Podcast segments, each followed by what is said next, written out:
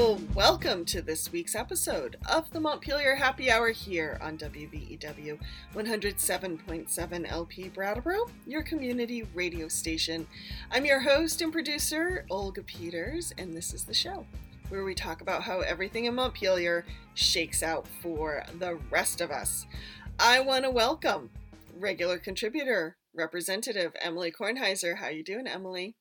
Good morning, Olga. Happy daylight savings time to you happy daylight savings time to you. I'm feel I don't know about you, but I'm not quite breaking through the daylight savings haze yet. And John Walters, our other guest of the political uh, the Vermont Political Observer, shaking his head too. at the customary, uh, absolutely impossible to fall asleep at any reasonable hour Sunday night. Oh dear. So, the the worst part of this in my entire life was I, w- I was uh, a morning host for Olga. You know this. I do. Um, uh, on a radio station for a number of years, and the Monday after daylight saving time started was the worst day of the year, mm-hmm. followed by the Tuesday after the Monday. Yes. So yep. I love daylight savings time, and I um a few years ago I was hosting this legislative training, and I was looking for a piece of legislation that like was good to use for training because everyone had an opinion, but like wasn't controversial, you know, so we could just like use it as an object lesson. And so I used this daylight savings piece of legislation and I did not realize how significantly I am in the minority in my love for daylight savings. Like I th- I love having my r- routine be interrupted twice a year. Like I love the opportunity to reset and recalibrate and like have a different relationship b- between being a morning person and being a night person and like all I think it's just just thrilling. But I think I'm like the only one in the world. You are the first person I have ever heard say anything like that. I mean, I you know the the, the fall back is nice. Oh, it's know, brilliant. Sleep, but the spring forward is is rough for those of us who have to get up early and don't really naturally do so. Yeah, yep. I was so convinced that that being the host of Green Mountain Mornings was going to make me a morning person. Nope well, it, it, makes you a morning person by force, but it makes you absolutely useless, like in the mid afternoon. Yep. Yeah, about one one o'clock in the afternoon, I was pretty useless. Yep. But we Speaking are actually here to talk about town meeting, which happened um, in most communities last week. If not town meeting, then local elections. And thank you, John, for joining us and, and helping us with our what's kind of becoming an annual tradition of seeing what happened in, in town meeting. And my first question that I've just been can't wait to ask you is during the elections, and I think last town meeting as well in 2022, you were kind of clocking, I think you were calling them the stealth Republicans. You were stealth. you were clocking like a series of of elections for very conservative candidates. I'm wondering how did that play out in town meeting? Are you seeing that more conservative people were elected? Did you see less conservative people elected? Give us the roundup on that one. I saw a lot less of them actually. You know, last fall, the vast majority of those stealth conservatives lost, which is mostly because, you know, mostly because they were in very safe Democratic districts for the most part, but also because they generally were terrible candidates. This winter, you know, I was on the lookout. I put out calls to my readers saying, you know, if you hear of somebody, some nut who's running for the school board, you know, let me know. And uh, because you can always find, you know, traces of their nuttiness on their social media feeds or any background, know, any stuff you come across on the internet. And I got very little response. I got some, and I know that the uh, the Democratic Party was also tr- sort of uh, trolling for these candidates to try to expose them, and they also got very little response. And I think to some extent this may be because the stealth conservatives are getting smarter about you know covering their tracks, but mostly I think it's there there just weren't that many of them this time. Uh, for whatever reason, maybe they got discouraged by losing all the time Maybe they just took the winter off. I don't know. Uh, we'll see in 2024. But uh, there wasn't much of it this time around, which uh, was good for my blog because there was a ton of stuff to write about in the legislature. And if I had had to cover a lot of these candidates, which I enjoy doing, it would have taken up uh, too much time. Mm-hmm. And you know, once in a while, one of these people does get elected, and that's bad for for our our politics and our our tradition of civility. So I'm just as glad to not have that problem, mm-hmm. at least apparently. Well, I think you noted in a couple blog posts over the last week, you noted that even a number of elections had gone more progressive candidates mm-hmm. and in Burlington and Rutland. Well, Burlington actually went sort of center left. Rutland was a, a liberal sweep, which is ah, so relieving that Rutland. Unusual for Rutland. They had they have a group there called Rutland Forward, which is trying to, uh, they're not a dogmatic progressive hard left group by any means. Uh, they're sort of center left, if anything, but you know they are trying to move Rutland forward past the you know sort of the angry disputes of recent memory about things like uh, the Raider nickname for their high school and and the uh, the uh, ill-fated plan to to uh, settle 100 Syrian families in in the city, which would have been absolutely marvelous for the vitality of Rutland. But and the deep hatred of all of the folks that are unhoused in their community. Yes. So Rutland Forward ran uh, six candidates for alderman or alderperson or whatever. They ran a candidate for mayor against a four term incumbent who was running for reelection and they ran two candidates for school board, and all nine of them won. And uh, one of the defeated longtime aldermen was a real uh, hard right conservative mm-hmm. who had, you know, done said and done some obnoxious things about the Raider nickname and about sort of like making, you know, borderline racist statements here and there. So he's out, and Rutland Forward is in, very much so. So you know, the, there that's that may be a sign of, of uh, you know, upswing for the Democrats uh, mm-hmm. who have been trying to turn Rutland County at least purple for quite a while now. And uh, maybe they're starting to make some headway. I don't know. Mm-hmm. Burlington was a completely different story. The progressives in Burlington kind of got their their rear spanked. This will be the first year in more than a decade that the Democrats will have a functioning majority on city council in Burlington. It had been either a split between Democrats, Progs, and uh, independents, or a very narrow progressive majority. And now the progressives are in the minority, down to four seats out of 12. And the other thing was that the progressives had very strongly backed a measure to set up a, uh, a police oversight commission, which would have been entirely separate from the police department mm-hmm. with you know substantial powers. And that got absolutely smoked defeated resoundingly. There has been a lot of coverage of crime in burlington in the last couple of years i'm not convinced that it's a real crime wave it's more like a few high profile crimes that get breathless coverage in the media because it is an established narrative at this point mm-hmm. that said you know, there are a lot of people in Burlington who feel less secure than they did a few years ago. Uh, and they voted that way. And it kind of leaves the Progressive Party um, kind of in the wilderness. You know, they haven't been able to make any progress really on the statewide level or in terms of the legislature. They've held their own, and that's about it. But now the Burlington has been their, you know, wellspring uh, and their source of young candidates who might move up uh, and become the progressive stalwarts of the future. Mm. And uh, that pipeline seems to be, it's not closed, but it's uh, occluded, let's say.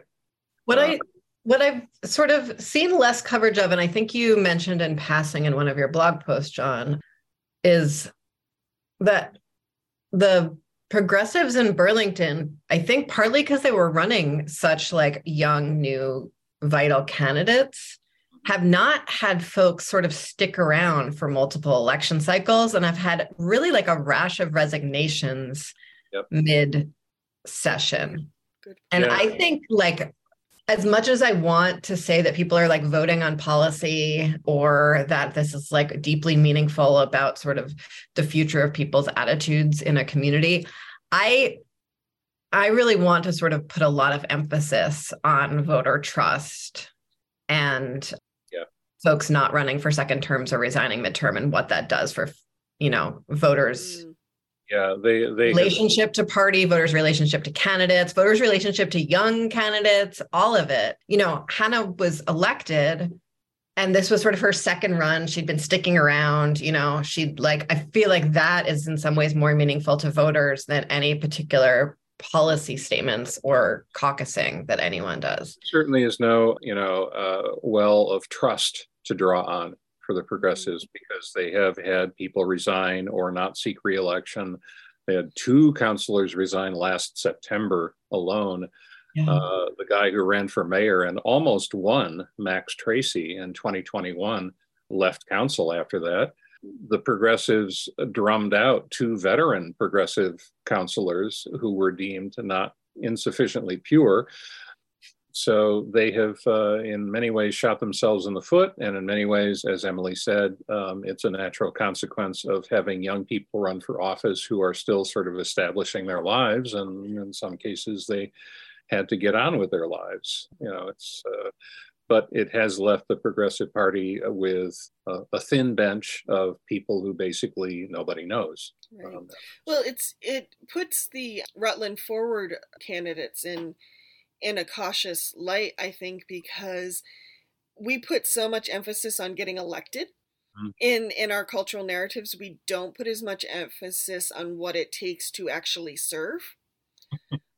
and so and I want the Rutland Forward candidates are like they are not like lefty candidates. They're like very like they are running on a platform of like let's have like a cheerful, forward-looking, optimistic city. Like they are just like nice, good folks who want a friendly community for all. Like it's really like they are not political purists. Right. They are not just because they got their slate of folks elected doesn't Absolutely. mean they'll they still need to govern. Yeah. Yeah. Governing's hard. They, and speaking of governing, I think the Brattleboro elections were actually quite they were quite striking. And so I think, you know, let's save the just cause eviction for sort of a second piece of this but the you know the nature of the select board elections in brattleboro were really striking mm-hmm. you know there was sort of two female incumbents that the social media vitriol against them was really quite striking the amount of blame around town manager resignations and changes and the EMS services from sort of a it's again it's like this governing versus politicking. And mm-hmm. there's a lot that happens when you're governing that you can't even you know is one just hard to explain on social media but two like a lot you know HR issues just can't be discussed for the most part. Right. And it was really just like very it was troubling for me to see the extent to which these two women were pilloried mm-hmm. in the name of sort of progress. And then you know white middle-aged older men were elected as if they were going to be like you know the saviors. the saviors of govern of good governance. It was yeah. just it was quite wild to watch. I missed a lot of the I, i've been keeping kind of away from social media lately so i hadn't seen mm-hmm. a lot of the what Jessica and and Liz were experiencing. But just sitting on the outside now that I'm looking over the mountains at Brattleboro what I found so interesting was how we define power. You know I think I'll just talk about Jessica for a minute because um, as the incumbent she wasn't reelected. And I find that so sad because I think she has a really nice way of leading. It's it's thoughtful, it's gentle, it considers all sides. And I thought it was a nice addition to the mix that was on the select board. And mm-hmm. yet I fully understand that a lot of people do not look at that as leadership or power. Mm-hmm. And I think Franz and and Fish, as much as I, I I adore both of them, they do have that like typical alpha male leadership style.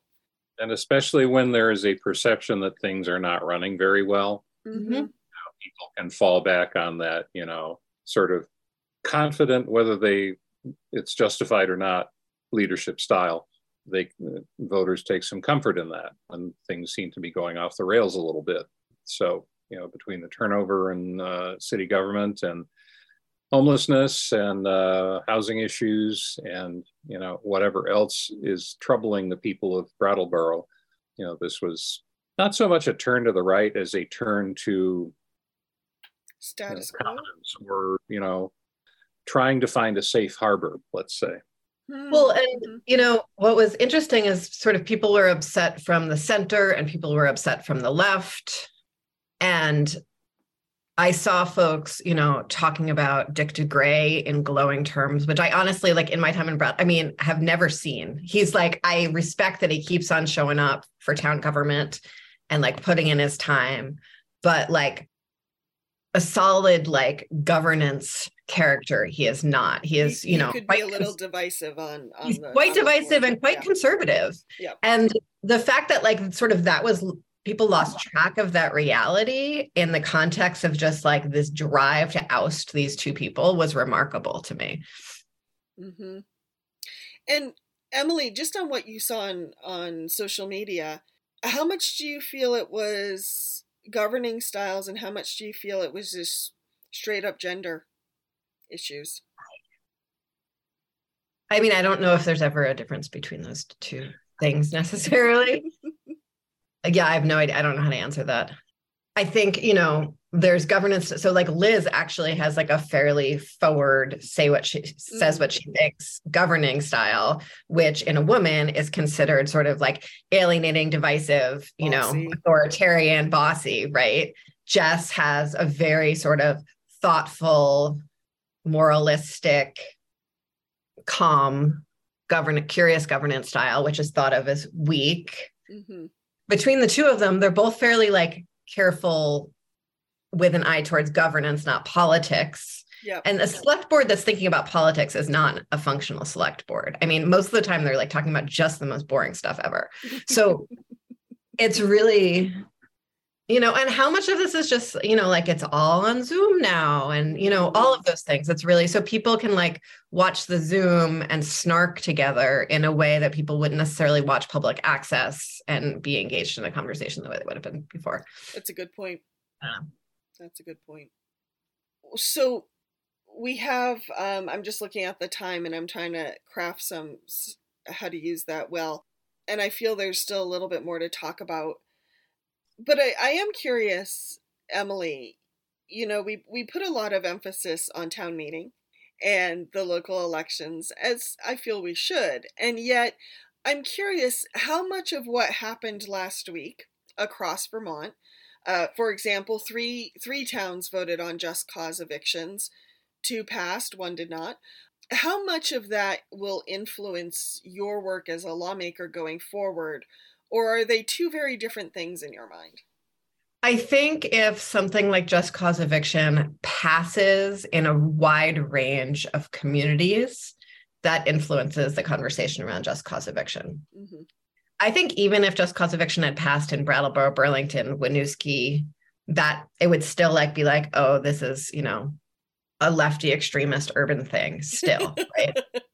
it needs to pass in Rutland um, to, to, like actually change my work, right? Mm-hmm, mm-hmm. What is actually incredibly influential in conversations in the legislature is school board budgets passing. Oh. And what we saw across the state was really one of the two school board budgets that failed, failed because it was too low mm-hmm. to my mm-hmm. understanding of the, you know, the cover. I haven't talked to anyone in the town, but what I've read so far is that, you know, the Barre school budget was voted down because it did not spend enough money yeah. Um, it's one of the lowest spending districts in the state. Well, specifically, so, enough money on kids is what people yes. have said. Yeah.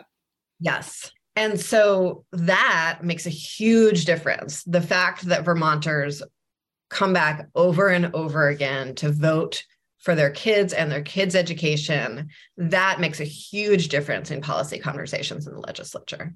Mm-hmm. Yeah, uh, there was. Because for me, it means that like people are also saying like, I believe in the power of taxes to make a difference in my community, and so every time like a group of Vermonters says that, it's incredibly affirming to any other work that I would do in terms of raising revenue in support of the greater good. The, other, well, the other local and public education. Sorry. Yeah. The other thing that happened in Rutland was they had three bond proposals for infrastructure improvements, and all three won very handily yep. by lopsided margins. And you know, the school budgets are the the number one example of there being absolutely no sign of a taxpayer revolt in Vermont. But you know, as far as I can tell, you know, other municipal spending issues did very well also. So yeah, people are perfectly willing to invest in what they see as you know a functioning government uh, doing good things. Mm-hmm. And I'm wondering for both of you, do you feel that the influx of ARPA funds giving people a, a little more breathing room, do you think that perhaps has helped with some of the votes towards municipal projects specifically? I think the influx of ARPA funds has helped people realize what can happen when there's money available in their communities. I think a lot of those bond issues for construction are in some communities being really nicely threaded together with ARPA money so that people can feel that something is possible and they're not just like pushing the boulder up the hill. I think in for schools, a lot of school boards saw what would hap- what happened when they were able to spend on social emotional learning with ARPA dollars and now are carrying that forward in their school budgets. People feel the need to pay teachers adequately, that kind of stuff. I don't know if sort of individual ARPA, like if individual federal money in people's pockets is creating space for spending. I feel like a lot, what I've seen is that a lot of that savings has really diminished, and Vermonters are fairly close in terms of their savings to where they were pre-pandemic at this point. Yeah, it has injected the public sector with a sense of purpose and uh, a visible sense of accomplishment. You know, as we begin the actual work of building out broadband in rural areas, that is just getting started. And assuming that that goes according to plan, uh, that will be a massive uh, display of what government can do when it has enough money to tackle a problem. Mm-hmm. mm-hmm. We, we have a couple minutes left, so I will share something I noticed from Whitingham's town meeting. Ooh, I don't know. Did you go to Whitingham's town meeting? I did. I actually took, I was lucky. I had some vacation time, some comp time. So I took that to go to Whitingham's town meeting. Um, and I was there to the bitter so end. And I, what's that, John? you're a politics nerd or anything. Oh no, no, and I didn't take notes and then end up writing something for the Commons anyways because I was there, so I might as well. But one thing I had I found so fascinating is there were people who happened to be sitting near me who they were there when the doors opened and they stayed until the doors closed and they sat in the voting section and they paid absolute attention to everything the moderator said and every vote that was taken, and yet they said nothing the whole time. They didn't vote for, they didn't vote against, they were like this silent. I don't know. I, I don't know. Maybe well, you've been to a lot of town meetings. I so I've never been to any. No, I guess I went to the Marlboro town meeting once, but mostly I just go to the Brattleboro one, which is its whole own special weird right. thing. Is that like a thing that happens that people just go and don't vote? Have this you ever seen the that? first time I've ever noticed it. And and I find that absolutely fascinating that you would spend your whole day there. I mean, definitely they were engaged. They took time off of work or for whatever they were doing from their day. Hmm. And yet I I think they voted by Australian ballot. I saw them go through that the line, but from the floor, nothing the whole time. Now, a couple times I forgot to vote because as a reporter, for so many years I was in the background just taking notes and not not actually voting on anything. So there are a few times I was like, "Oh wait, yep, I can vote. I can say yay." So keep your eye out the next time you go to a town meeting. See if it's if it's just a Whitingham thing or if it's a town meeting thing thing. Just me. I can't. So I would have definitely asked by the end of the time, and I am so fascinated that you didn't. Also, I, I didn't because I yeah I yeah. got a little shy, but yeah now I'm regretting it that I didn't ask. I'm going to see this poor person, one of these people in the grocery store one day. I'll be like, So, I remember. Why didn't you? And they'll be like, Who are you? Which will definitely be like 12 times weirder than if you had asked at the time. Oh, totally. Totally. But why not go for the more the the more weird version, right? Absolutely. anyway, so folks, stay tuned. The Montpelier Happy Hour on WVEW 107.7 LP Brattleboro will return after we hear from some of our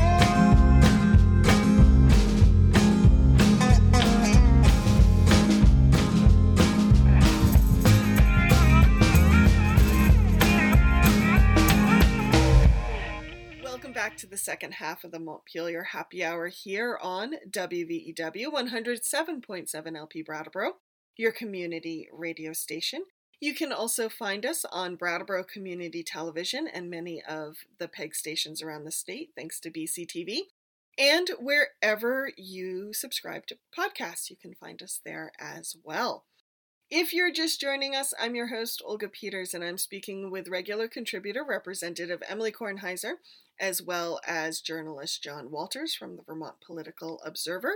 And Emily, we need to remind people of something. The views and opinions expressed here on the Montpelier Happy Hour are those of the hosts and the guests, respectively, not the station, nor the platform, nor their employers, nor friends, nor the birds that seems to be returning to the fields, which I am also very excited about, but it is not the opinion of the birds. It's just us. Not the opinion. We need that on a t shirt. The Montpelier Happy Hour, not the opinion of the birds. I want to talk quickly, folks, about the vote in Brattleboro around just cause um, evictions. I was surprised that uh, I really thought, just sitting on the outside looking in, that it would have passed. And at least according to the Commons, it was one 100 1221 to 656 mm-hmm. against, I believe. Curious from either of you watching this. I have so many opinions. I'm curious before I like dive deep into my inside angle here, John, what your thoughts on it are. Well, from from my you know two hours distant from Brattleboro perch, you know you would you would have thought at first glance, relying on you know stereotypes of, of communities, that Brattleboro would have been the most likely to jump on this, rather than the one to turn it down by a two to one margin, essentially. Uh, so yeah, it was a surprise, but that is an uninformed surprise. So you know, hopefully maybe uh, Emily can shed a little more light on how this happened. So I think there are a few things. One, the just cause eviction conversations have been going on a lot longer up north than they have down here. Mm. I think even the idea of just cause eviction is actually a fairly brand new conversation to Brattleboro, really yeah. just this election cycle, and started quite late. Really, like just squeaked into the petition on the ballot. Mm-hmm. Whereas in Burlington, it's been going on for, you know, years and years and years. I think conversations around rent control are actually, or um, conversations around security deposits. That's like, for whatever reason, much more normal to the Brattleboro politic is sort of the money side and not the right side. So there's that. It was a new idea to people. Mm-hmm. Other things about this. And, yeah, sorry, I'm just going to jump in quickly. We should remind listeners that it was kind of a two part question it was just cause evictions, but also a what a twelve percent cap on rent, mm-hmm. yearly rent raises. And that part really got like no conversation, no coverage whatsoever. The rent raising part. So other pieces of the puzzle here. One, I think Brattleboro renters are disproportionately housing trust and how um housing authority renters. Hmm mm-hmm. rather than market rent. And I think in some and folks who are paying who do have private landlords in Brattleboro, I think a large proportion of those are tend to be smaller landlords than in the Burlington area. Yeah. So that's one. So the mix of folks matters because interestingly, folks who live in housing trust properties and housing authority yep. properties are already subject to just cause eviction protections. Exactly. Yep. Yep. So there's that. Brattleboro also has a fairly long history of folks who live and I think this might be true across the state, but maybe less so in the Burlington Nexus. Renters are much less likely to vote. Hmm. especially in local elections. The sort of the smaller the election, the less likely they are to vote.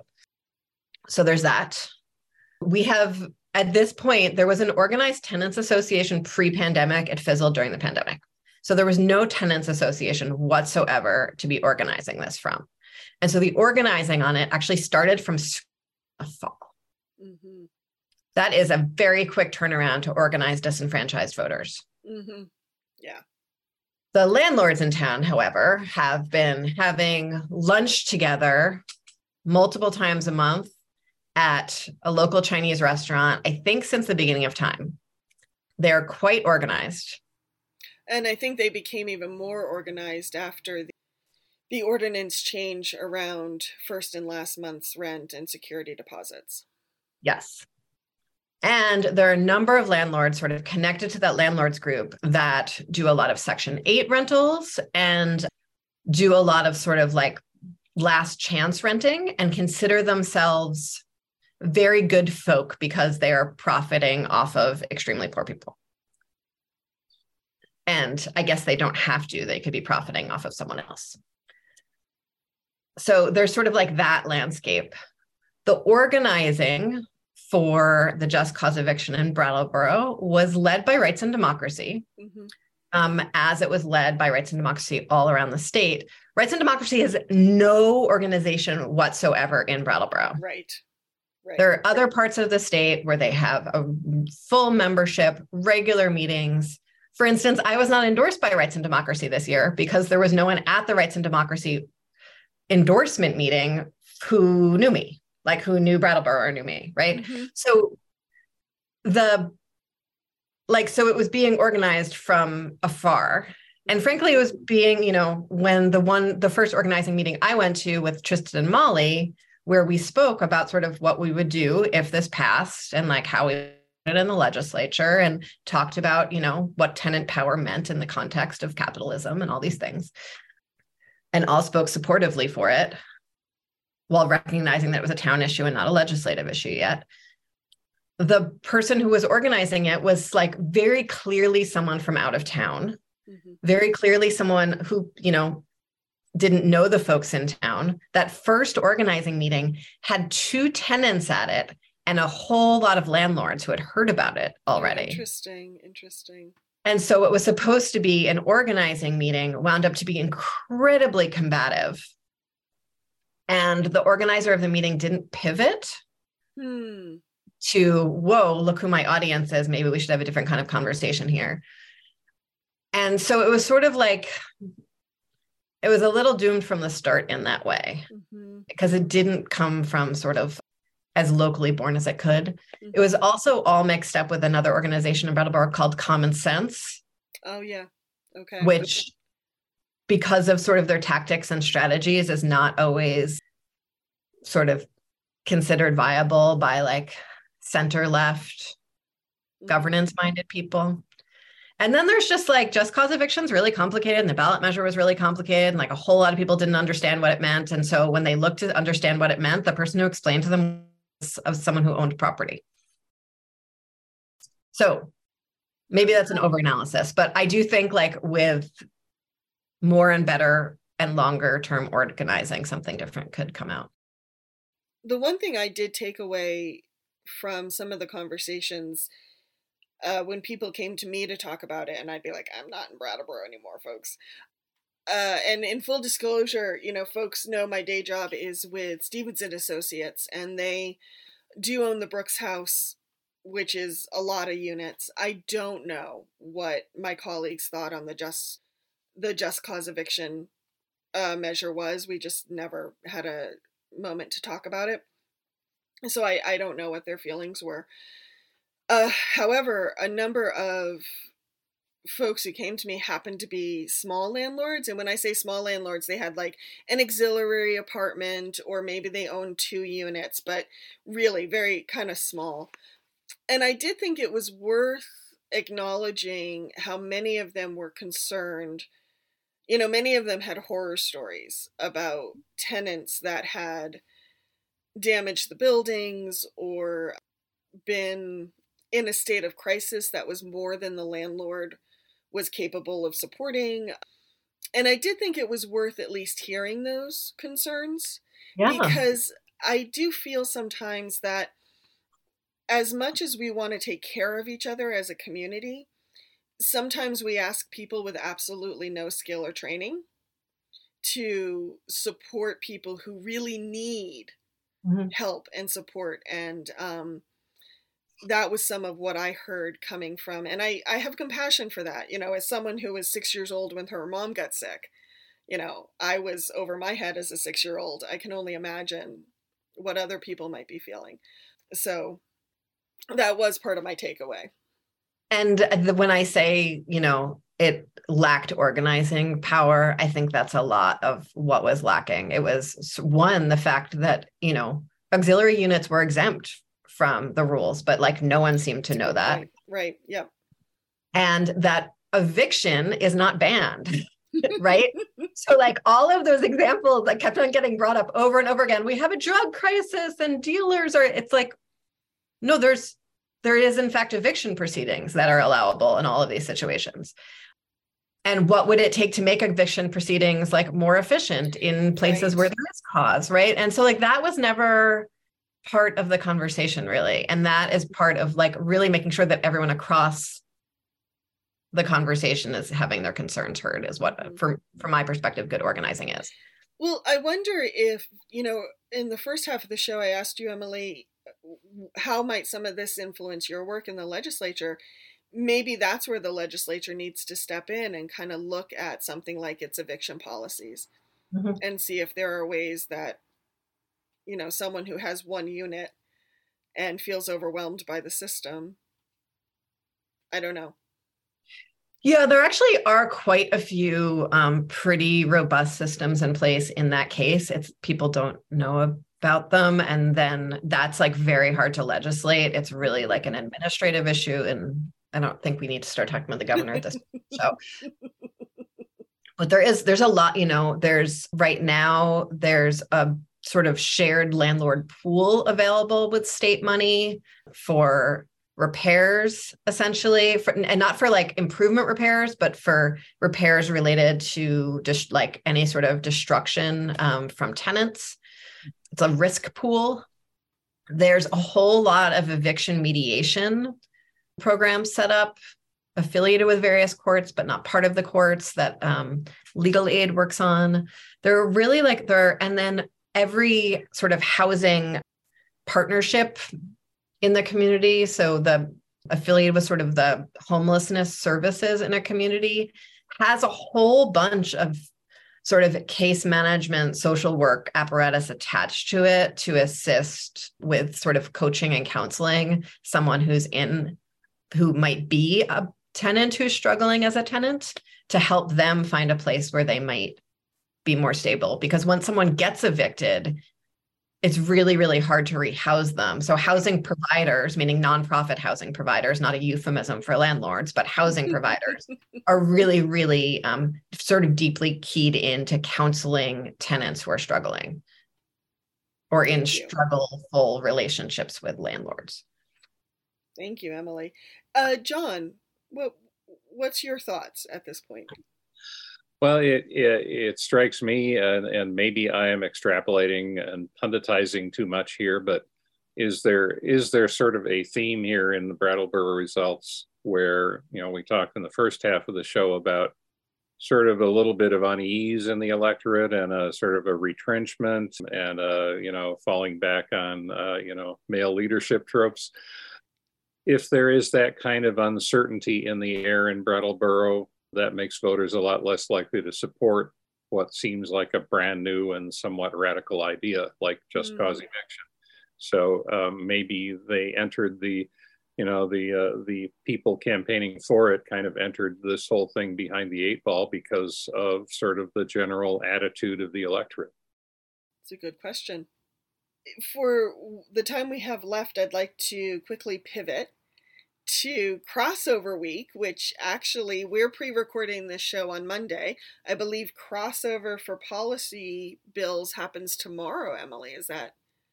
So it's it's this coming week. So when this is aired on Friday, we will be wrapping up policy crossover week. And so mm-hmm. any policy bills that basically any bills that need to make it to the Senate in time for the Senate to pick them up are or the make it to the House in time for the House to pick them up need to leave the opposite body by be voted out by um, voted out of their committee right by this Friday. And so, John, are there any bills you're kind of watching? Well, I could probably name a whole bunch because this is the point. You know, when when we convened in January, the Democratic leadership had a pretty ambitious agenda with a number of, you know, pretty large bills in hand. And when when the Democrats have a historic supermajority, expectations are high. And this is the time when the expectations meet the reality of a very limited calendar and the in- inherent difficulty of moving large uh, and substantial pieces of legislation. So a number of bills are are kind of you know falling off the fast track. They so they probably won't hit crossover. That is okay because you know we're in the first of a, a two-year cycle here, and any bill that doesn't make it across the finish line this year gets a fresh start next January.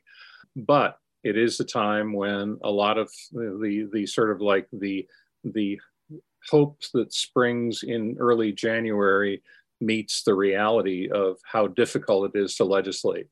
Uh, so I see a number of bills that are kind of either falling off the fast track or are being moderated. Mm. Or, or if, if you want to be unfriendly about it, eviscerated.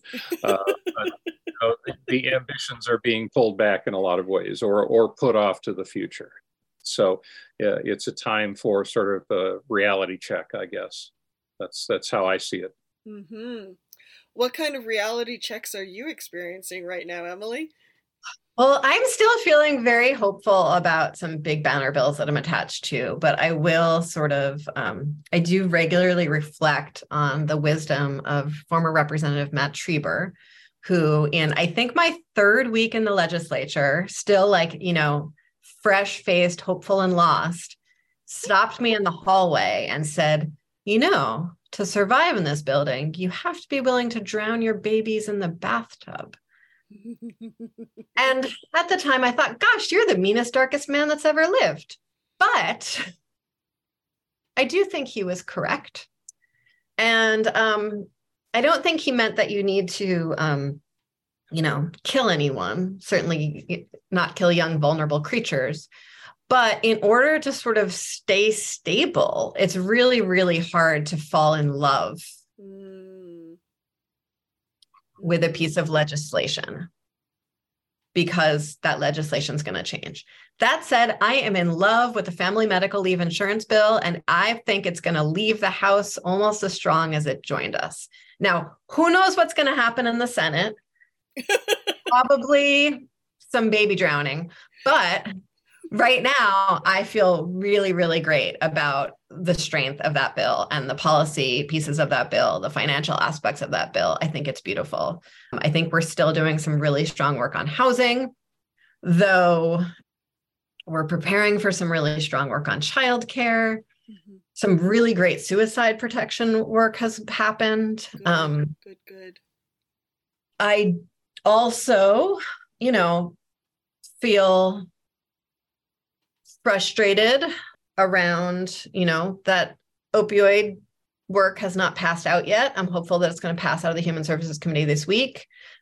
The banner bill that seems to be attached to that doesn't have safe use sites in it. Mm. And that might move separately, which gives me a lot of feelings coming from a community where so many people have died and that is so incredibly ready for that legislation. And the homelessness, the housing for homeless folks is just like a political nightmare in terms of sort of money and courage and how that's playing out and how you know the conversations that my caucus is having about it right now. So we'll see what happens there uh, I wrote a piece recently about how providing housing for the homeless, leaving out the entire moral mm. dimension about, you know, treating your fellow human beings like they're human beings, that it is just simply on economic terms a winner. That if you provide stability for people who don't have any, they are much more likely to enter the workforce and be reliable participants in the workforce. The vast majority of people who are living on the edge don't want to be there. They want to have a job and they want to have a place to live and they want to have a car. And you know they they don't want to be you know uh, worrying about where they're going to spend the night tomorrow mm-hmm. um, or even tonight so to me i mean you know when we we look at business programs like you know we invest this money up front in you know uh, tax increment financing or in uh, the VEGI grants or you know this or that. We look at that as an investment that will pay off down the road. We don't treat human beings the same way. Which and is very odd. that's not only inhumane it's a gross mistake in, in purely economic terms and that doesn't get through to you know the people who are making the decisions unfortunately i i totally agree john and it's and it's interesting i think there's a temptation for us to sort of negotiate against ourselves or pre-negotiate you know mm. based on mm. what we expect the senate to do or based on what we expect the governor to do and the sort of the realpolitik of that is really sort of troubling when it's like real people's lives. Yeah, and it, it makes people people who voted for voted to give the Democrats super majorities. It makes them wonder what they voted for. Exactly. The Democrats can't deliver on on big issues. Mm-hmm. Now they are delivering on some, as Emily said. It's not fair to only point out the ones where where things are are you know hitting rocky waters, but you know something as central to you know, making Vermont a good place to live as solving the homeless crisis is not getting anywhere in a predominantly Democratic legislature, then that's that's not good. mm-hmm. Yep. Yeah. Well, and especially after the progress that was made during COVID to keep mm-hmm. people housed, we we really don't have an excuse mm-hmm. not not to make it happen. Yeah. Agreed. Mm-hmm. Yep. So, Emily, walk us through just quickly kind of the process for crossover week and then what people can expect for the rest of the session. Just like um, procedurally. Um, procedurally. Yeah. So, this week, policy bills will get voted out of their committees. They will then most of them get referred to a money committee. That's the ways and means committee where i am or the appropriations committee. And then often after the ways and means committee they need to go to the appropriations committee. And so next week they will get voted out of those committees if they can. And then they'll go to the house floor or the senate floor and then be voted out of there. In these two weeks, there's a lot of places that things can sort of dissolve. There's it not getting out of its policy committee, but just as likely as the fact that there's a little bit of a backup this year because there are so many new members. So policy committees were moving kind of slow. Mm. And so it's possible there just won't be enough time on the money committees to get everything across the finish line. Mm-hmm. And then it's possible that, you know, there's bills that are in the policy committees or in the money committees that haven't sort of gotten the pulse of the body yet. And so they might not be appropriate to come to the House floor because the House floor might not be ready for them or the Senate floor might not be ready for them. And so things get held up in that way too. And then, so sometime in the next three weeks, we'll sort of see what's going to make it over to the other body. And then we'll see what the body, the other body picks up because they're mm-hmm. not obligated to pick. So, sort of everything is still, and just because something doesn't get voted out in time doesn't mean it can't get tacked onto something that got sent over. So there's like always a there's always a path for everything and everything also has an opportunity to not pass, I guess I'd say. the way I put it is if the legislature wants to get something done, they find a way. And if they don't want to get something done, they find a way to kill it. Yes. and then, like, please, like, let us never underestimate the impact of our lack of time, lack of staffing in terms of like, sometimes things don't pass because we just don't have the resources or the organization to get it done at this point and it's not because someone wants to or doesn't want to yeah thank you emily yeah. uh, just a minute left, John. What do we want to leave listeners with before we head out? Well, I, will mention something that I, I, see a few storm clouds on the horizon. One of the legislature's top priorities this year is the Affordable Heat Act, yeah. which passed the Senate with barely enough support to override a veto.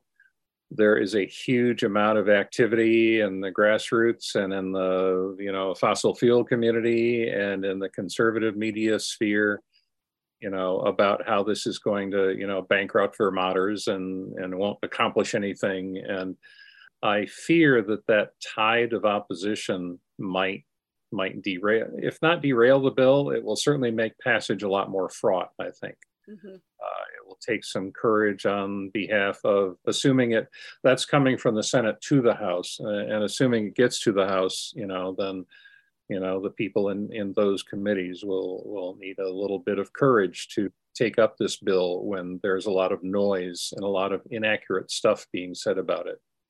And it they have they have to not the most discussion it, in Whitingham's town meeting. Yeah. They have they not only have to pass it, they have to pass it with preserving the veto proof uh, majority because we assume that Governor Scott is going to veto it if it gets to him. So, you know, I'm I'm a little worried about that bill. And if that bill doesn't pass, that'll be a major failure for for this this session. Emily, any last thoughts before we head out? I'm really looking forward to seeing what happens in the next two weeks. Mm-hmm. And um, I'm going to keep my hope that I have on this beautiful Monday morning as the birds come to town. And let's see if when we talk in two weeks, I'm still still feeling. Thank you. So, Emily, if folks want to connect with you, how can they do that? Folks can go to emilykornheiser.org and you'll find links to my email address, my phone number, regular newsletter updates, any way to find me or get in touch. Great. John, how about you? Uh, well, my blog is the Vermont Political Observer, which is thevpo.org. If you Google Vermont Political Observer, you will find me very readily. Uh, I am also on Twitter for the uh, you know the the dwindling few uh, Vermont political people who are still on Twitter. The VPO one, the number one, because the VPO uh, was taken by the Vienna Philharmonic Orchestra long ago. so uh, I'm easy to find. Thank you. And as always, you can find the Montpelier Happy Hour on WVEW 107.7 LP Brattleboro at 2 p.m. on Fridays, as well as our Captivate page wherever you subscribe to podcasts. And if you want to drop us a line, you can do so at the Montpelier Happy Hour at gmail.com. Have a great weekend, everyone.